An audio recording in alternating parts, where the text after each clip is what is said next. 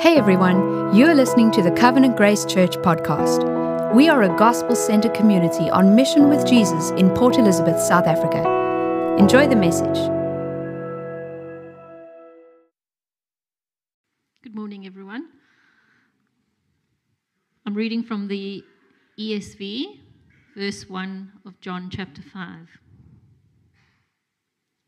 After this, there was a feast of the Jews, and Jesus went up to Jerusalem.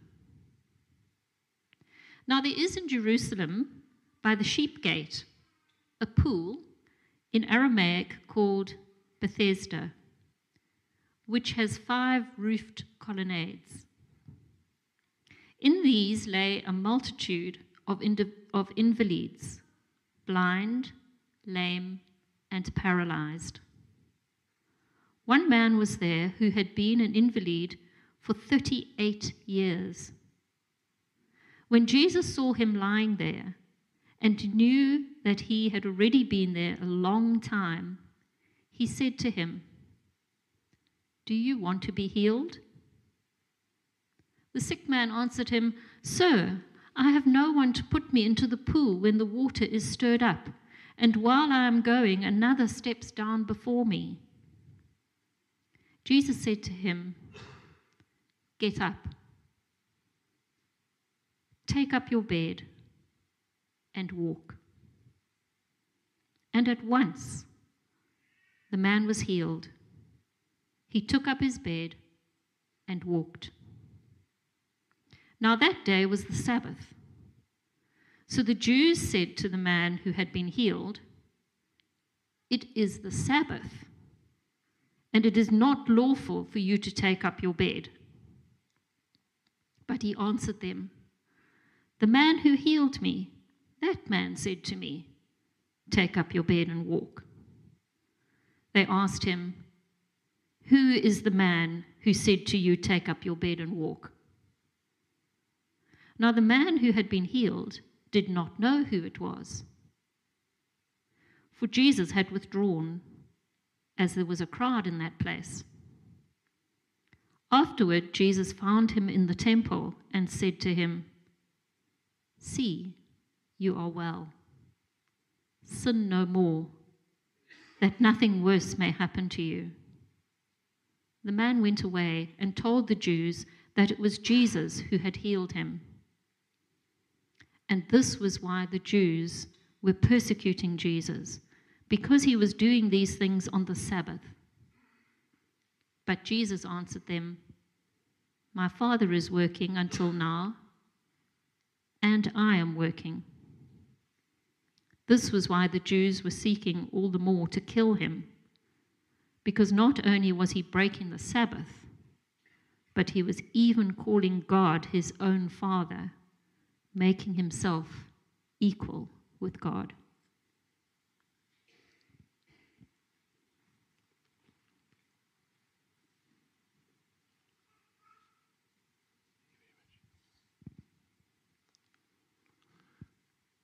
The passage that we have read together this morning is a very important one because it raises the issue of theodicy. Theodicy. Why does a God who is good allow suffering? Very important question. People all over the world have asked this in all generations. Why is, if God is a good God, does he permit suffering in the world? The entire world is riddled with ugly things, horrible things like cancer and diabetes and Parkinson's and Alzheimer's and eye disease and lung disease and heart disease. The list can go on and on and on. All kinds of suffering and even death. And we know that God is all powerful, we know that He's omnipotent, we know that there's nothing that God cannot do. And so, why, if God is all powerful, are only a few healed? Why are most people not healed? I want to look at the text under four headings the reality of the setting, the revelation that Jesus is sovereign God, the reason why Jesus does signs or miracles, John calls them signs, What is the reason that Jesus does them? There are two reasons. And the reminder of what the stakes really are. And what I mean by that when I say the reality of the setting is what is the setting in which this miracle took place. Nothing that God does is ever random.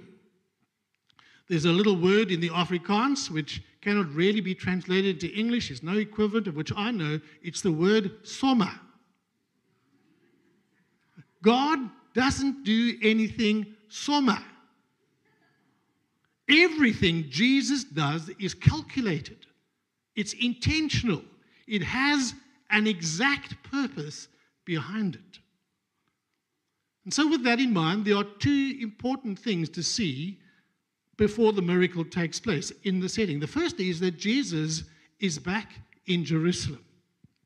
Now remember, Jesus is always intentional. Jesus doesn't do random visits.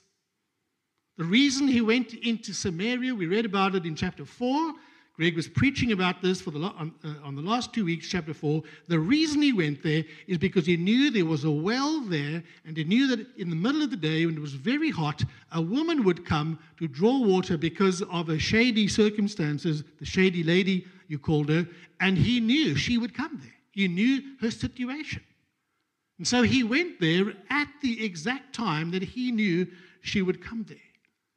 And Friends, there are Samaritans in heaven because Jesus went to Samaria. And John says in chapter 4, verse 29 many Samaritans from that town believed in him because of the woman's testimony. And verse 41 says, many more believed because of his word. And so this was not a random visit. Jesus didn't kind of happen, sommer, to find himself in Samaria. No, he went there because there was specific intention about it. These Samaritans, he needs to reach them. The same thing is true about his visit to Cana after he had been to Samaria. Also, not a random visit. He goes to Cana because he knows there is a politician in Capernaum, it's about 40 k's north of Cana, and he has a son who is desperately ill, and if he's not healed, he's going to die. And Jesus goes to Cana, and he knows the official will hear about him, and he will come and he will make the trip, and he will ask Jesus to heal his son. And chapter 4 and verse 53 says, He believed, that's the official, he believed and all his household. Not just his son and his daughters, but everybody his servants, his soldiers, his footmen, his driver, the guy who uses his cell phone for him, everyone, everyone in that whole entourage is saved. Why? Because Jesus specifically went to Cana. So that's the first thing. Jesus is back in Jerusalem. And verse 1 says, Jesus went up to Jerusalem. Just kind of matter of fact. We need to read the whole Bible like this, by the way. Nothing in the Bible is random, it's all there for specific reason. We've got to look at it and say, why is this there? There is reason for it. The second thing we see in the setting is Jesus goes to the pool of Bethesda. He knows the pool is there, he makes a point of it, and he goes there, and there are, there are hundreds and hundreds of people who have all kinds of diseases and disabilities, and they are waiting at this pool to be healed.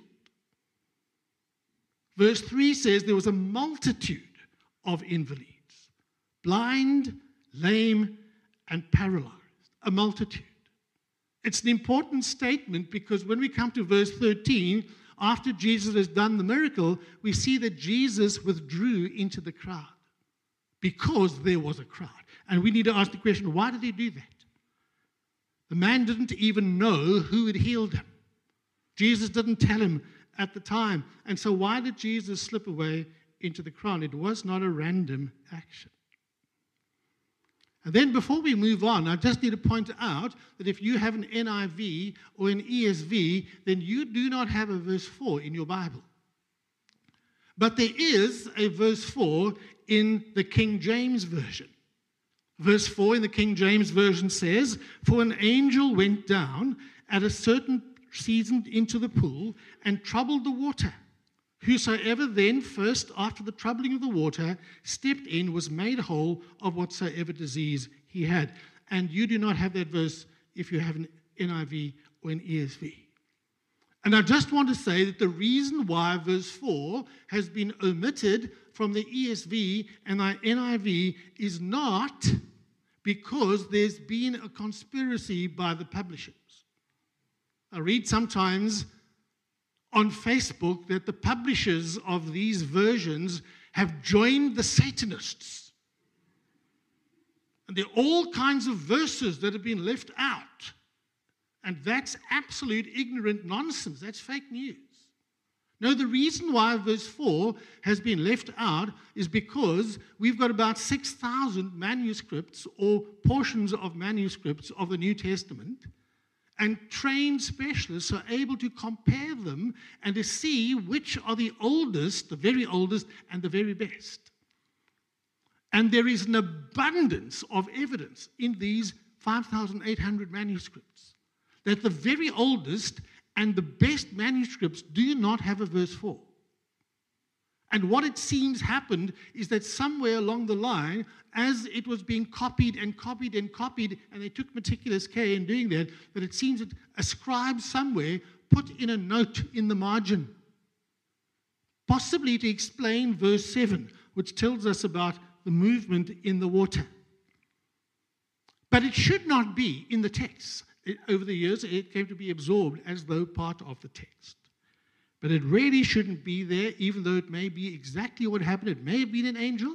Uh, we don't know. We were not there. It may have been an angel, but it seems that John did not, not write verse 4. And so I don't want to make too much of a big deal about this and get into textual criticism, but it is important. I just tell you that.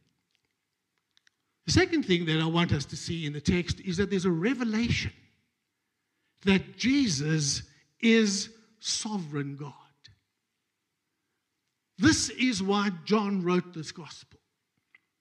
And he tells us right near the end in chapter 20 and verse 31 I write these things so that you may know that Jesus Christ is the Son of God and that you may believe in him, and in believing in him, you might have life in his name. For some people, that truth, that revelation that Jesus Christ is God, just goes right over their head you might be saying Mary had a little lamb. For others, it's the life giving life of God. As that comes to them as a revelation, it's not about how intelligent you are, it's not about connecting dots.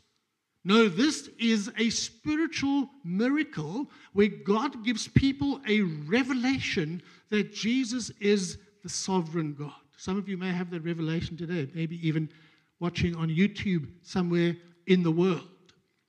And John tells us three things about Jesus to show us that he is sovereign God. I mean, this portion, Greg, would be a mini sermon just in itself. John was obviously a well trained Baptist pastor because he had three points. I have four points today. So, the first thing he tells us is that Jesus has great knowledge. Jesus has great knowledge. Verse 6 says, Jesus saw him lying there and he knew that he had been there a long time. What a stunning thing to tell us about Jesus that he knew about the man and that what his problem was and that he had been there a long time without needing to be told. He knew. He'd been paralyzed for 38 years. He could not walk, may have spent his whole life at the pool hoping, maybe today. And Jesus knew about it. And John is writing this so that we may know that Jesus knows about us. And Jesus knows where we are. And Jesus knows what we are facing. And Jesus knows what we are going through. Listen to Psalm 139 from verse 2. I mean, this is just spectacular. You know when I sit down and when I rise up. That is spectacular. That Jesus knows when I step down off this platform and when I step back up. He knows. He knows before I even do it. You discern my thoughts from afar. He knows what I'm going to think before I think them. It's just stunning. You search out my path and my lying down and are acquainted with all my way. Look at verse 4. This is amazing. Even before a word is on my tongue, behold, O Lord, you know it. Those of you who know Dorothy and me know that I'm the quiet one in the family and she's a talkative one.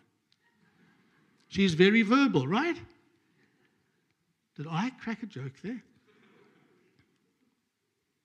It's just stunning to know that before a word leaves my lips, Jesus knows about that word. What amazing sovereign knowledge. And Jesus and John is wanting to show us who Jesus is. Jesus knows everything. Why does he know everything? He knows everything because he lives outside of time. He lives in what theologians call the eternal now. No, I don't want to go down that path. But everything is present tense for God, it's all happening now. And so he knows what we will do tomorrow. Jesus has great knowledge. The second thing about Jesus is great compassion. He didn't have to go to the pool. It's not as though he was walking along and stumbled upon it. Said, oh my goodness, I wonder what this is. No, he knew the pool was there like he knew the well was there in Samaria. And he chose to go there like he chose to go to the well. And in verse 5, when he asks the man, verse 6 rather, do you want to be healed? I mean, this, this is a stunning passage. Which paralytic, having been sick, having not been able to walk for 38 years, wants to be asked, Do you want to be healed? If I could, I'd put my hand up. So I want to be healed. And he doesn't do that. He doesn't say, Yes, I want to be healed more than anything else. I love to walk. What he says is tragic. He just explains the situation. He says, Sir, I have no one to put me into the pool. When the water is stirred up, even while I am going, someone else gets in before I can. And this happens every time. Every time the water is stirred, whether by an angel or some other miraculous means, and someone can get in the pool and be healed. And this man is going, This is my day. And before he gets there, someone else is in. And this has been happening year after year after year. And it's absolutely tragic. And Jesus speaks, and he speaks healing to his body. Verse 8 Get up, take up your bed, and walk. Now, I want you to see that there's no indication in the passage that the man had faith in Jesus, and that's why Jesus healed him. Jesus is not a faith healer. Jesus healed the man as an act of sheer grace, by grace alone, to the glory of God alone. It seems the only reason why Jesus healed the man was because of the compassion of Jesus. He was moved with compassion. At least nine times in the Gospels, we are told that Jesus was filled with compassion. He was filled with pity.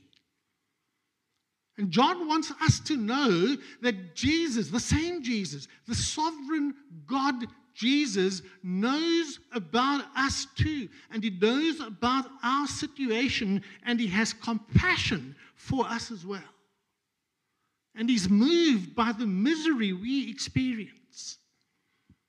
He doesn't always deal with it, but that's not because he's not compassionate. Jesus has great knowledge, Jesus had great compassion, Jesus has great power. Verse 8 Jesus said to him, Get up, take up your bed and walk. And the next verse says, verse 9, and at once the man was healed and he took up his bed and walked. And all you can say is, wow, at once. The power of Jesus Christ is sovereign, it is immediate. The man was healed on the spot. It is not a case of the man being healed and had stiff legs And Jesus saying, Walk. Well, well, my legs are stiff. Yeah, well, you know, it stands to reason. You've been there for 38 years. The muscles are not so good. Uh, just, just bend the knee. push, my boy, push. push more. Say, Lord, this, this, this is really painful. Let's try the other leg. Maybe you're going to need a physio for a while.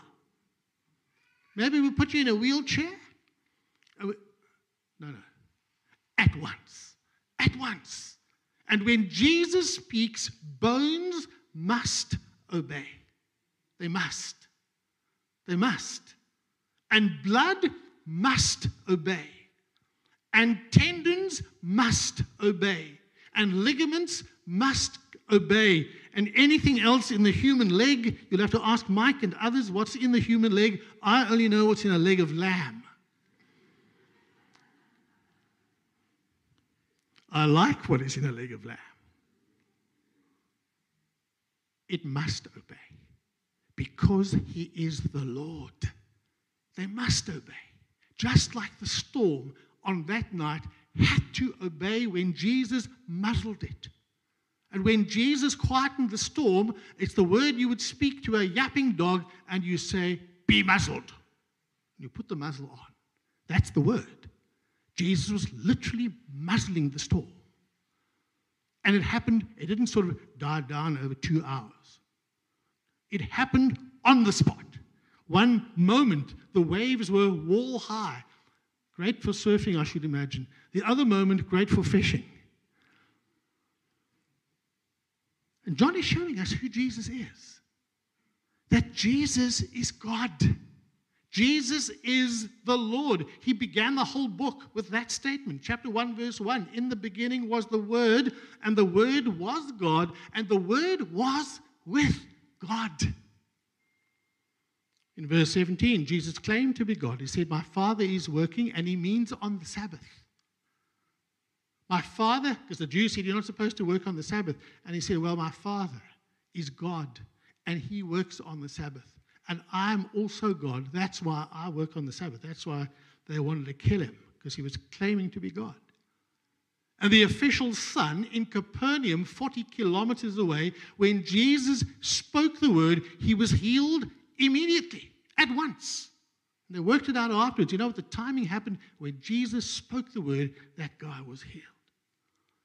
And folks, John is writing this so that we may read these things and that we may also have the revelation that Jesus really is the Lord, so that we would repent and that we would believe in Jesus and believing in Him, we also would receive life in His name.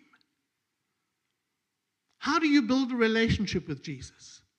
Well, Jesus is the Word. This book is the word about the word.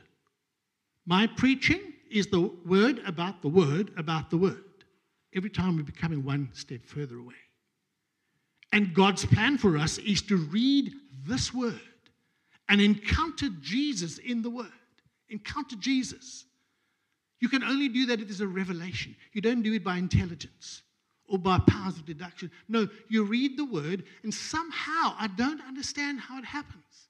But God uses the written word to reveal that Jesus is God. He is God. And you're impacted by that, and you worship Him. And your life is changed, it is shaped. And you walk out of that door different because you've met with the living God as you've read His word. And that's why John is writing this so that we can meet Jesus. And even as we read the word and expound the word, we need to be saying, Jesus, please meet me today. Please encounter me. You did it for the woman at the well, and you did it for the official son, and you did it for this guy. Please do it to me. Please reveal yourself. Let these words become more than just words, let them become life as I meet Jesus. The third thing is the reason why Jesus does miracles. Why does Jesus do signs? Obviously, he doesn't do them for random reasons. Well, verse 9 tells us that this miracle happened on a Sabbath. Oh, come on. Ooh. No work is allowed on the Sabbath. Definitely no furniture removals allowed on the Sabbath. You are not supposed to walk unless you go to the synagogue on the Sabbath. You're not supposed, definitely, to be moving beds around the place. So, why did Jesus do the miracle on the Sabbath? Why didn't he just wait a day till Sunday, till the Sabbath is over, and not have the controversy? Why did he not do it a day earlier? This guy had been here for 38 years. What would waiting one more day really matter? No, the two reasons why he did it on the Sabbath is because A, he knew it would be noticed. This was going to get out. This was going to be controversial. He had broken the Sabbath, he had broken the law, and he was going to be in trouble. But secondly, his identity would be revealed as the Son of God because only God can do something like this. He had to be God. And so he wanted his glory to shine. And so he chose the Sabbath intentionally for his glory to be shown. I am the Son of God. You need to take me seriously. Verses 10 to 13. So the Jews said to the man who'd been healed, It is the Sabbath. I love this. It is not lawful for you to take up your bed. The guy's just been healed. He's been a paralytic for 38 years, and they're worrying about him carrying a bed. Religious leaders. But he answered them in verse 11 The man who healed me, that man said to me, Take up your bed and walk. They asked him, Who is the man who said to you, Take up your bed and walk? Like we'd love to know. I think they knew. Verse 13 Now the man who'd been healed did not know who it was. For Jesus had withdrawn as there was a crowd in the place. And the question is, why did Jesus do that? Here's the question of theodicy why doesn't Jesus heal everyone? He could have, he was there. He could have spoken the word. He, like when he said, Let there be light. And there wasn't sort of a little spark here and then another little spark there, and then another. No, no, no, it was all light immediately. And he could have simply spoken the word to everyone. No more invalids. No need for the water to be troubled because everyone's got healed. Why doesn't God heal everyone? Jesus heals the man and then he disappears into the crowd. The man did not know who had healed him. He could not find Jesus. Jesus wasn't there. I have no doubt that if Jesus had stayed at the pool, he would have had to have done a healing crusade. He would have had to. He would have had to heal everyone. But that's not the main reason why Jesus came into the world. We'll talk about that in a moment. And then in verse 14, having disappeared, it's Jesus who finds the man not the man finding Jesus. Afterwards, Jesus found him in the temple and he said to him, See, you are well. Sin no more, so that nothing wrong may happen to you. Now we see the reason why Jesus healed the man in the first place. Now we see the reason why Jesus does any miracle. Verse 14 explains it. Jesus finds the man, he tells him what the real issue is. Repent from your sin. That's what you need to do. I think he said to the guy when he found him, I think the man would have said to him, Hey, you're the guy who healed me. Yes. So who do you think I am? God? You got it. You got it. Only God can do this. You've got to be. Are you that Jesus? Yep. Now, it's up to the imagination as to what would have happened then. Greg, won't you join me on, on the platform just a moment? Is your leg okay to come up?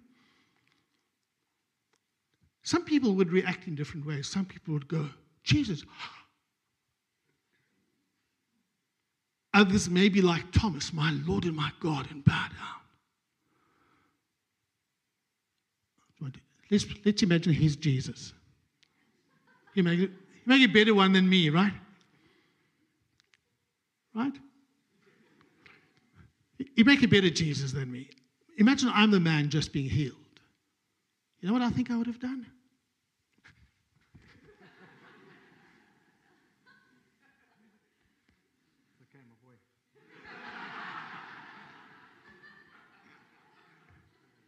Jesus. Thanks, Greg. I would just been overwhelmed. Maybe, maybe speechless. Maybe I would have become the silent one in the home after all. Jesus said, You got it right. Now, let me tell you why I did this. My boy,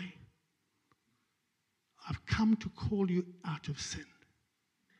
I've come to reveal to you. Here's the true reasons for every miracle it's to reveal Jesus' true identity, it's to show Jesus as God. That's the reason for any miracle.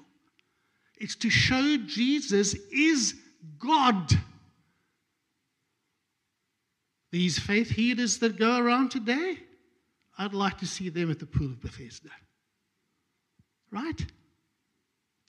Even if you gave your best offering, this guy wasn't going to be healed.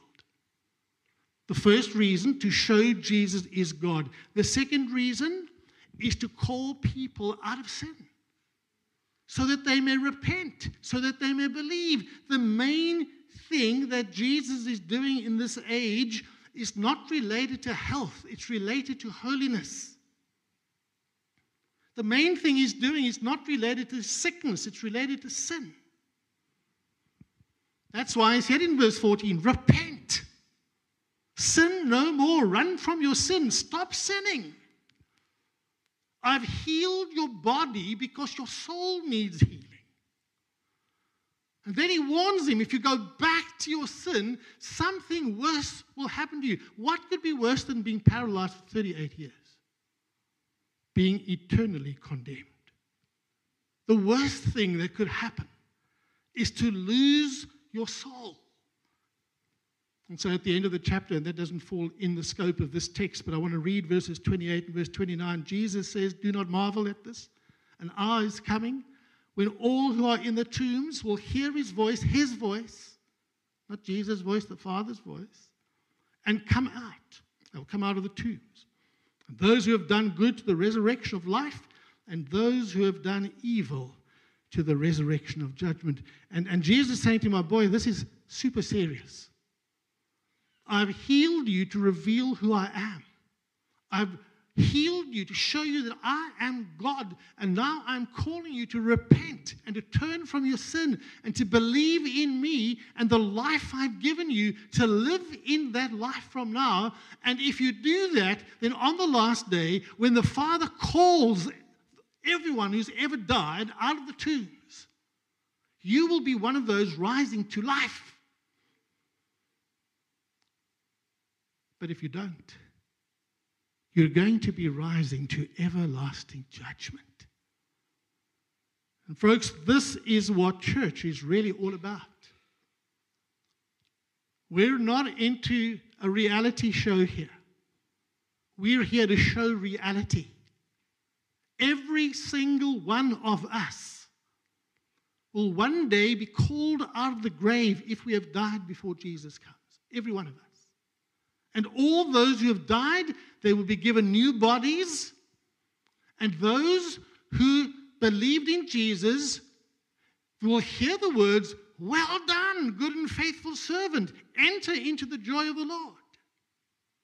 You will enter into eternal life. And those who did not believe in him, they will also receive bodies, and they will be condemned, and they will hear the words, Depart from me, you wicked, I never knew you, into the everlasting lake of torment and fire. And which is it going to be? It's one or the other.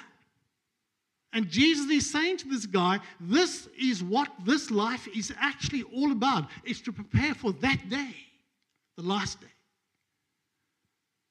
Because we're going to stand before the King of Kings. Every one of us. And what is it going to be for us?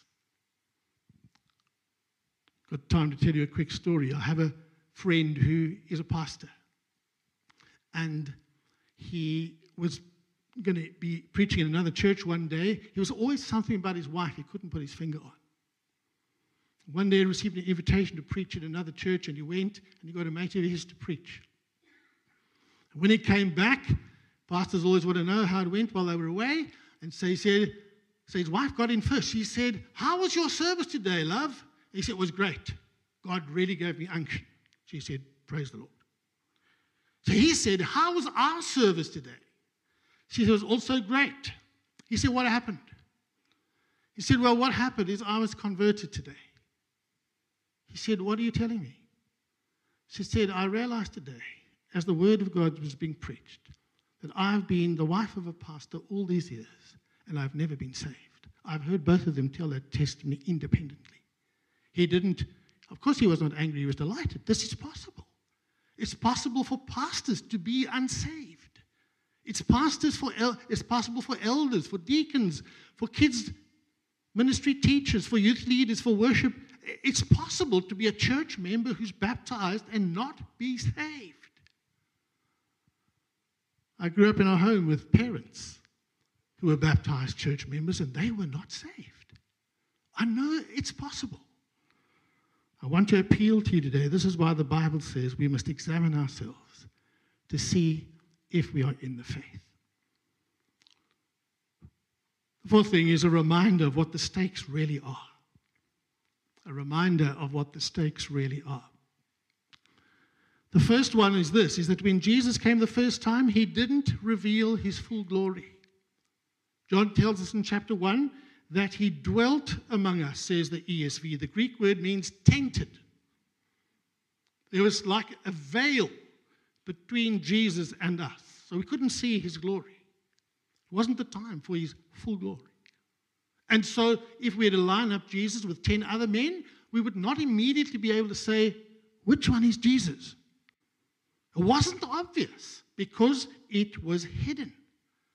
And so every now and again, Jesus would do a miracle to show who he was the turning of the water into wine, the woman at the well, the official son, this healing, the multiplication of loaves and fishes, and so on. Why did he do that? To show who he is. He is God, he is the Lord of glory. So, the main purpose of the first coming, the main purpose of the signs, is to show that He is God and to call us out of sin and into holiness. That's the main purpose of the miracles. And Luke tells us that in chapter 19 and verse 10, having examined as a historian all the stuff, he says, The Son of Man is come to seek and save that which was lost. That's the reason he came. So, in this age, it is true that some are healed, and we thank God for that. We know God still does miracles. But it's also true that even though Jesus had the power to heal everyone, he didn't. Most people who have disabilities and diseases, and I have a disease, we will have them the day we die. Most people, it's true. Until Jesus comes back, therefore, all of us will die of something. No one dies of nothing. The full healing of all of God's people is only going to happen when Jesus comes a second time. And so the first coming of Jesus and his ministry on earth, they point us to that day of glory when there'll be no more sickness, no more suffering, no more stooped backs, no more crooked spines no more wheelchairs, no more diabetes, no more blind eyes, no more deaf ears. Lot of happy wives on that day. No more aches and pains. No more brilla and pillar. I'm at that stage. No more dying. It's going to be glorious. But, friends, he left us on this earth still groaning, didn't he? Romans chapter 8 says the whole creation is groaning because of sin. In this age in which we live, healing is the exception, it's not the norm. It's not because we don't have enough faith, it's because that's his plan. Jesus left hundreds, hundreds of, of unhealed people at that pool. He told the one guy that he did heal that the main thing is to be holy. And so the main point is that until Jesus comes, we should meet him as broken people. We should receive his forgiveness and we should pursue holiness with all our might. There are four things I want to say as we close and as we draw this message to an end. Maybe they're practical applications. The first is this that there is no doubt, there can be no doubt, that God is still healing people today.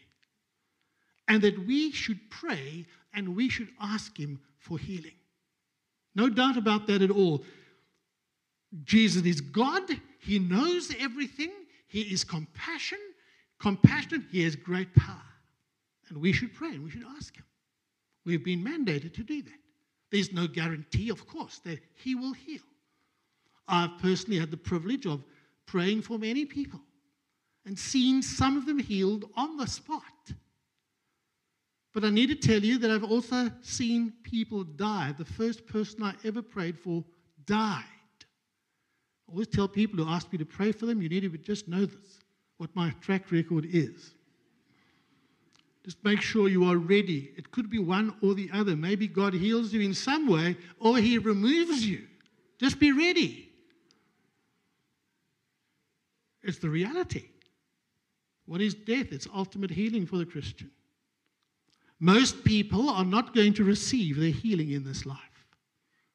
Despite the promises of the prosperity preachers, even if you gave your best offering, the majority of us are not going to be healed in this life.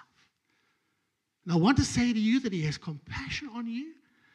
He is sovereign over our body and over our soul, and the grace of God is there for us, and it's enough. That's the second thing. Third thing I want to say is to thank the medical professionals. And I want to say thank you, thank you, thank you. Because you have devoted your entire life to help us as we struggle with the groanings of this life. I want to say that we appreciate you. We thank God for you. Thank God for you that you're on mission with God. Maybe you've never seen it like that before, but you are on mission with Jesus and you are the hands of Jesus to us. For some people, the only compassion and the only counselor they will ever receive is from their doctor. And Greg, you've experienced this. I've been in a hospital where I've gone to see someone as a pastor, and they say, Doctor, it's so nice that you've come. I'm not a doctor, but they're vulnerable. They're feeling needy. And they doctor, they are looking to you for help. I want to say thank you to the medical professionals, whatever your profession, among us today or listening. And then I want to say, fourthly, the last thing is this that while we live here on this earth, we live in the tension between groaning and glory. We live in the tension between the two. There's some Christians, you speak to them and it's all glory. Please don't be one of those Christians. The other Christians you speak to, they're all groaning. Please also don't be one of those. The truth is in the middle, that it's the tension between the two. And while we live on this earth, the reality is we live in the tension between the groaning and the glory. We live with a body that's decaying. Our future is decrepitude. That's a very encouraging to say on a rainy day. But the glory is coming. And every now and again, God releases the glory among us. And we are encouraged because He does it again and again and again. We are looking forward to that great day when the Son of God splits those skies. And sin will be over forever. And all the horribleness and the ugliness associated with sin will be no more because Jesus, the Son of God, will be standing there in all his glory. And we want to say, even so, come quickly, Lord Jesus. Amen. I want to lead you in prayer as the worship team comes forward.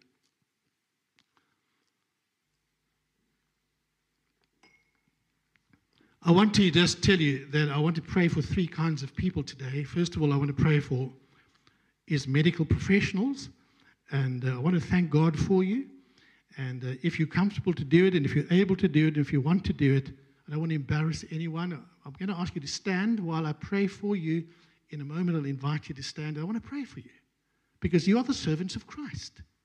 You are on mission with God. You are helping us to cope with groaning. I want to pray for you. Second group of people I want to pray for are those who fall into the category who would long to be healed. And you are groaning. And maybe you're in a wheelchair. And maybe you have some kind of disability and disease. And I want to pray for you. And I want to ask God to be merciful on the basis of the compassion of Jesus Christ to heal some of us. And then, thirdly, I want to pray for those who may never have believed in Jesus as Son of God. And every time you hear the gospel, it goes over there, over, over, over. That God will be gracious to you and allow you to have a revelation today. And you see who the Son of God really. So let's bow our heads in prayer. So, the medical professionals among us, if you're comfortable to stand, please would you do that as I pray for you. Father, we do thank you that you've raised up men and women who love Jesus You've given them good intellect. You've given them uh, all sorts of capabilities so they can be instruments of your grace. Thank you, Lord, for their place of appointment, whether it's private practice or a hospital with conditions that are not easy. And I pray that as they go back tomorrow, it would be with renewed vision, that they're on mission with the living God and they're part of His plan to help groaning people to cope with their burdens. Encourage them, Lord. Strengthen them. Sometimes they are criticized by patients and not appreciated as they should. And I pray that you would strengthen them with grace in the inner man and woman. Thank you. You may be seated. And Lord, I pray for those today in the sound of my voice, whether they're here today, whether it's online, whether in this room, whether during the course of the week, with some kind of disability and disease. And their hearts are crying even as I speak. And I pray for them. That for some of them you would be the God of compassion and knowledge and power that you were to this man about whom we've just read. And that you would grant them healing, Lord. You would grant them healing grace for no other reason than that you are a God of grace. I pray that not so that we may say we've had healings at covenant grace, but so that the name of the Son of God would be made famous. Lord, I pray for any this morning who have heard the gospel time and time again, but they've never had the revelation of who Jesus really is.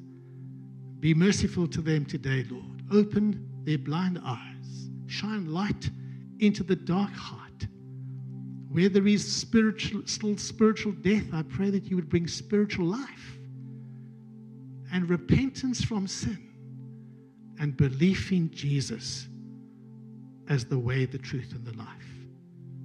Be merciful to us, dear Lord. In the name of Jesus, we pray. And all God's people say,